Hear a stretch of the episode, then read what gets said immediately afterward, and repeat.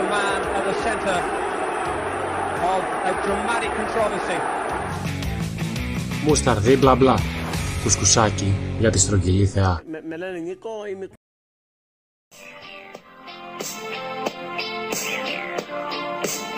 Καλημέρα.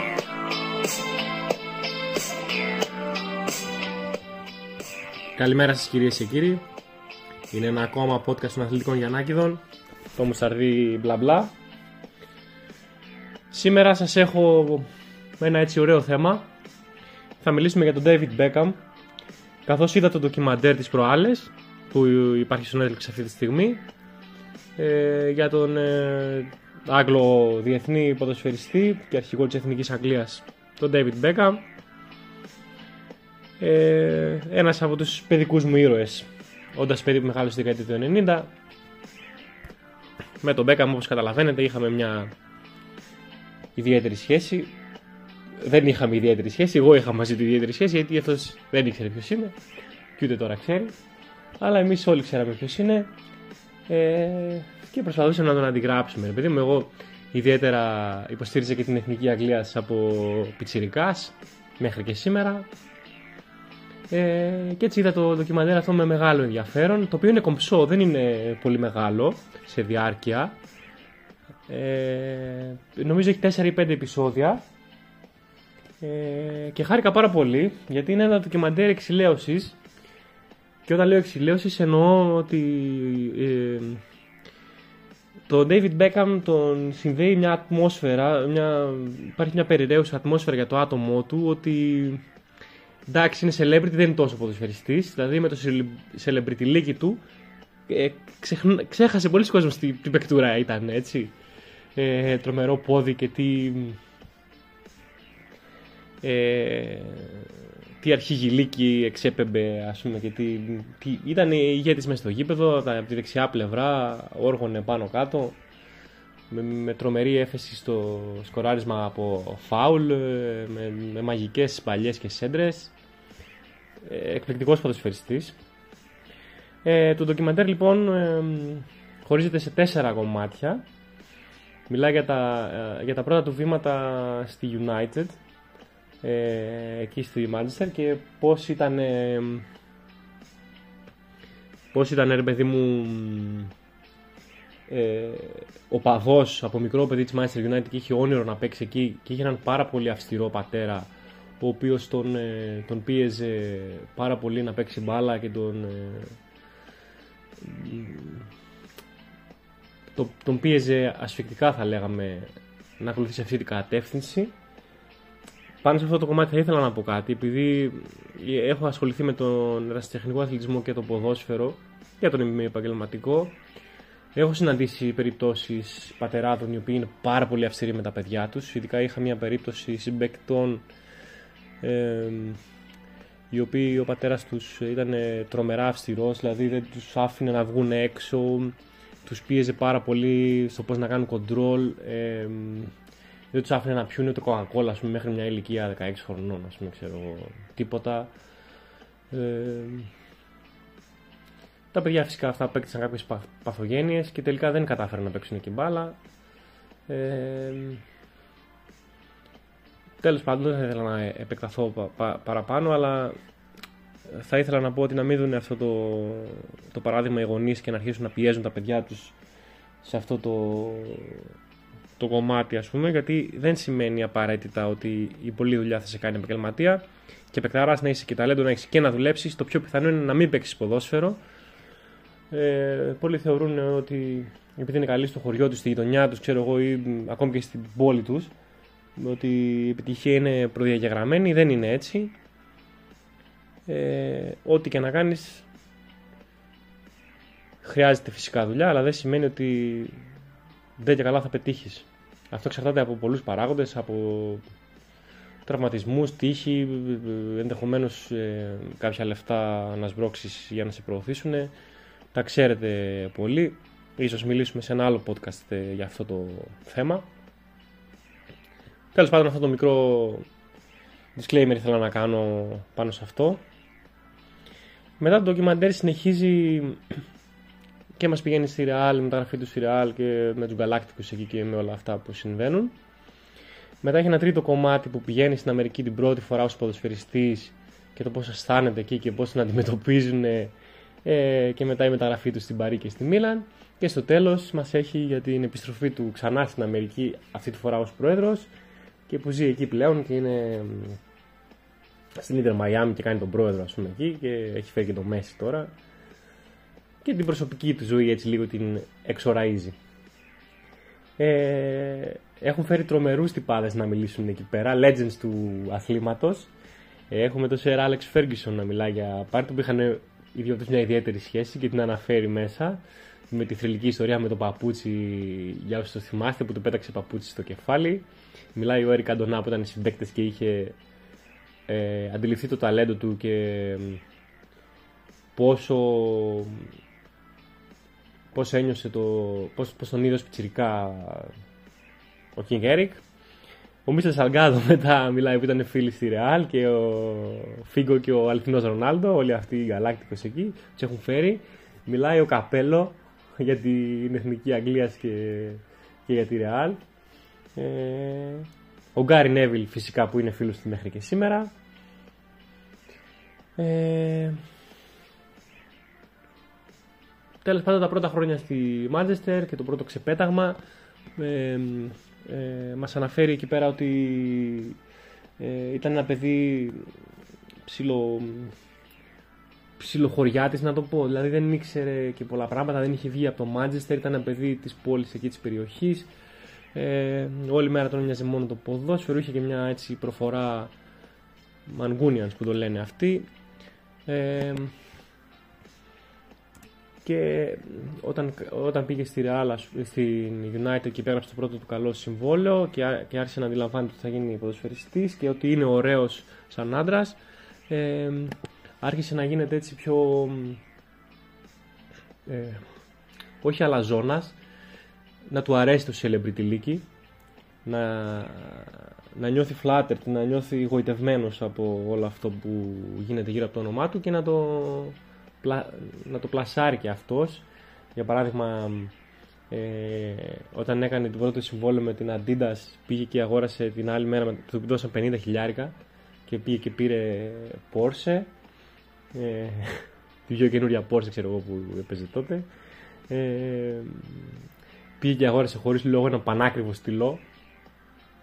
Για το μεταξύ δεν ήταν καν, ε, δεν του χρειαζόταν καν να γράφει. Δεν ήταν καν καλό σε σχολείο, ξέρω εγώ δεν υπέγραφε καν με αυτό το στυλό. Ε, του, του, λέει, τον κορέδευαν και όλα οι συμπαίκτες του για αυτό. Το αναφέρει μέσα στο ντοκιμαντέρ. Λέει: Ποιο πάει και αγοράζει λέει, ένα πανάκριβο στυλό μόνο και μόνο για να κάνει εντυπωσιασμό. Ε, και είναι από τους πρώτους ποδοσφαιριστές που φέρνουν το celebrity league στο ποδόσφαιρο ε, και φέρνει έτσι πολλές εταιρείες να σπονσοράρουν αυτόν. Δηλαδή γίνεται, γίνεται ο ίδιος πολλές εταιρείες ταυτόχρονα. Είναι, είναι αυτός το προϊόν και όχι United και από πίσω αυτός. Διότι μέχρι τότε ρε παιδί μου οι δεν ήταν ε, rockstars. Ε, λέει μέσα μάλιστα τότε ότι στο Manchester ε, επειδή ξέρετε το Manchester είναι πολύ πλούσιο στη μουσική του κουλτούρα Oasis ξέρω εγώ και άλλα συγκροτήματα, τότε λέει ήταν, ήταν, όλοι αυτοί οι rockstars ήταν πάρα πολύ διάσημοι στο, στην πόλη.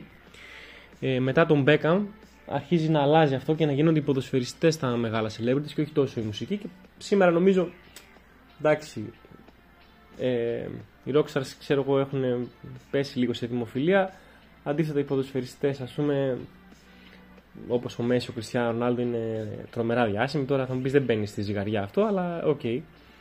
Ε, παλιότερα οι ποδοσφαιριστές ήταν. Ε, δεν, δεν πουλούσαν τόσο την εικόνα τους. Από τον Μπέκα και μετά ξεκινάει αυτή το marketing στο ποδόσφαιρο και, το, και η αναβάθμιση και ειδικά μετά τη μεταγραφή στη Real και τους Galacticos εκεί πέρα γίνεται ο χαμός. Ε, ε, μετά μας μιλάει λίγο για την σχέση που δημιούργησε με την ε, Πώς πάει από του Spice Girls τη Victoria Adams και μετά τα Victoria Beckham.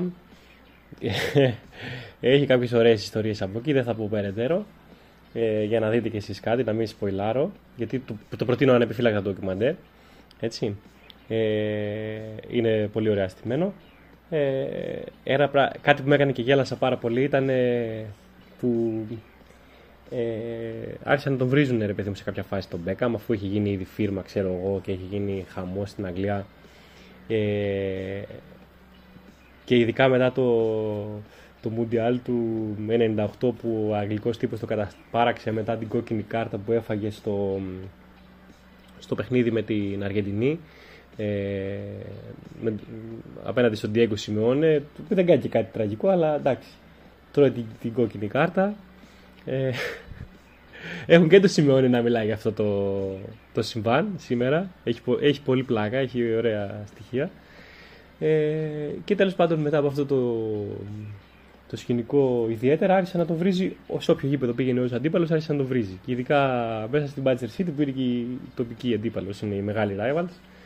Και λέει η Βικτόρια ότι λέει, ε, έβριζαν εμένα, λέει, πάρα πολύ άσχημα, ας πούμε, και εγώ έπρεπε να το παίξω κυρία, ας πούμε, τέτοιο. Και βέβαια δεν λέει το σύνθημα που λέγανε, αλλά εγώ σας το έχω εδώ σε αποκλειστικότητα. Ορίστε να ακούσετε πώς αισθανόταν αυτή η γυναίκα να ακούει 60.000 ανθρώπους εν χορό να, να, να λένε αυτό το σύνθημα. Μισό λεπτάκι. Άκουστε το.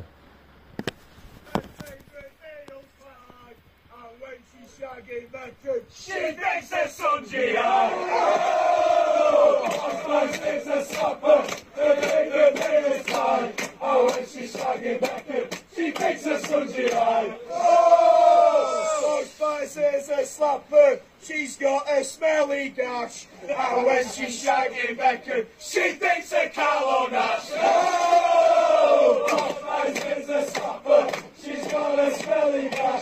And when she's shagging Beckham, she thinks a Carlo Nash. Oh, Spices a slapper. She's got an Eddie Beaver. And when she's shagging Beckham, she thinks of Nicky Weaver. Oh, Hot is a slapper. She's got an Eddie Beaver. And when she's shagging Beckham, she thinks of Nicky Weaver. Oh, Bush Spice is a slapper. She likes it up the ass.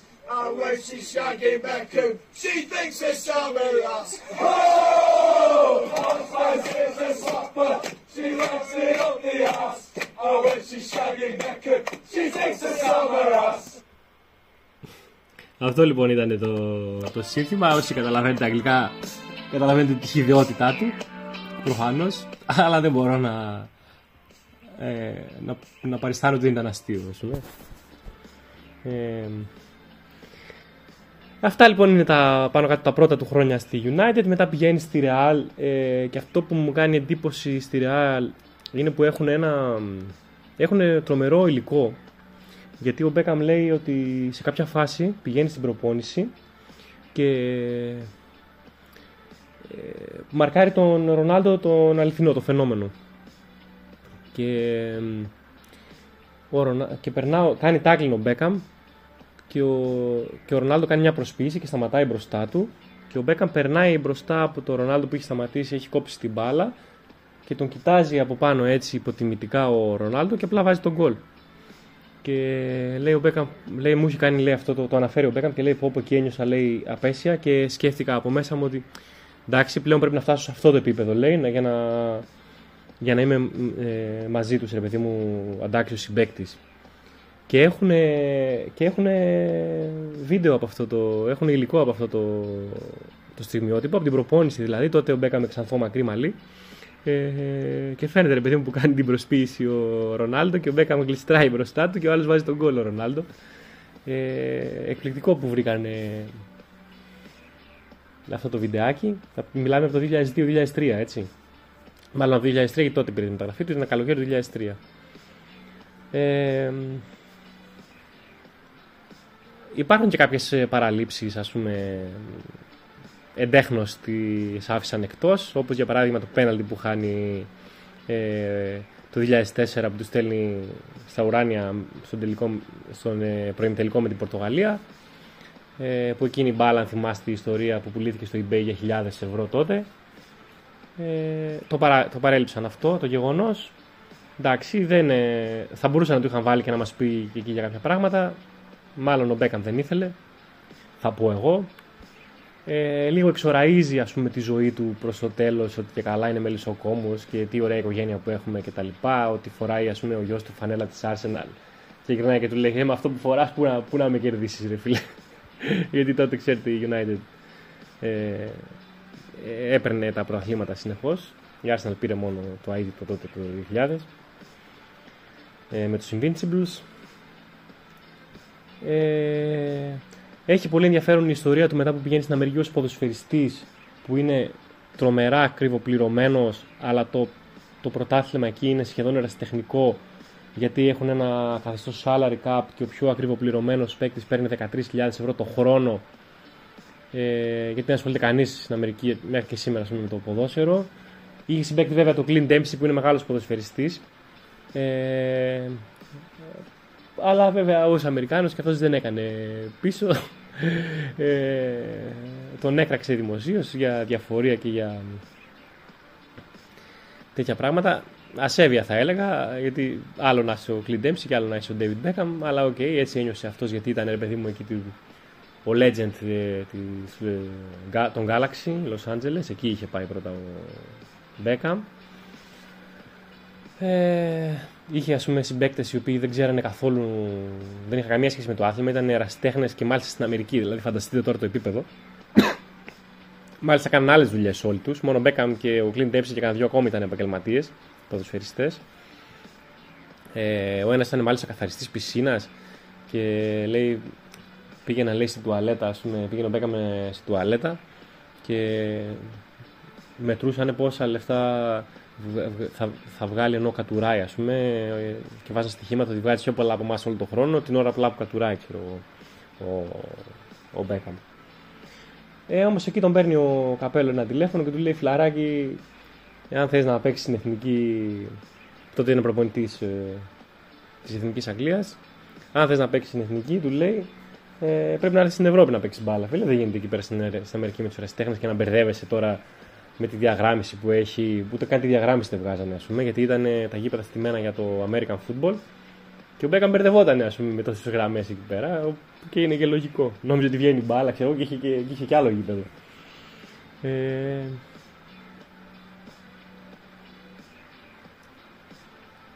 Τέλος πάντων επιστρέφει στη Μίλαν, εκεί μας λέει τι κάνει στη Μίλαν και μετά που πηγαίνει στην Παρή και πώς νιώθει για τα τελευταία του λεπτά τελειώνει την καριέρα τους, που τελειώνει την καριέρα τους στη Paris Saint-Germain. Ε,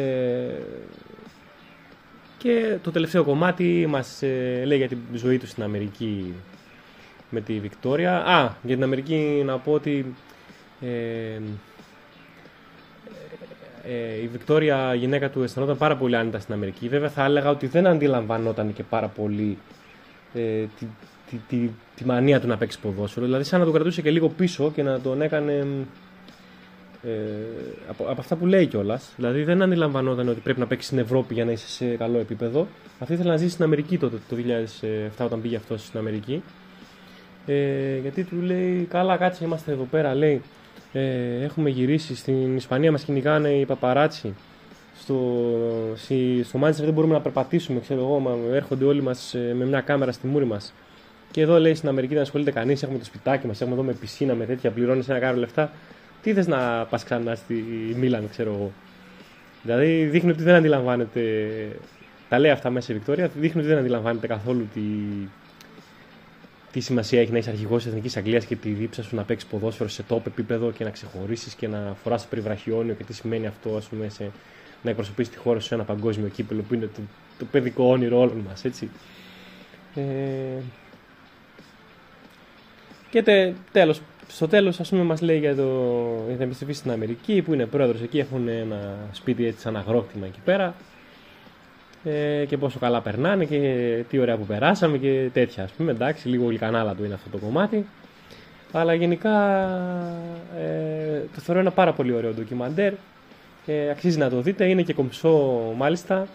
Ε, επίσης μπορείτε να το δείτε και όσοι έχετε ας πούμε, ανθρώπους κοντά σας οι οποίοι δεν ασχολούνται με το ποδόσφαιρο το βλέπουν και αυτοί άνετα γιατί ας πούμε πολύ πιθανόν οι γυναίκες κοντά στην ηλικία μας γύρω στα 30-40 να, να ξέρουν και τις, ε, τα Spice Girls και να, τους, να βλέπουν αυτή την πλευρά της Βικτόριας ας πούμε ε, επειδή ήταν fans των Spice Girls.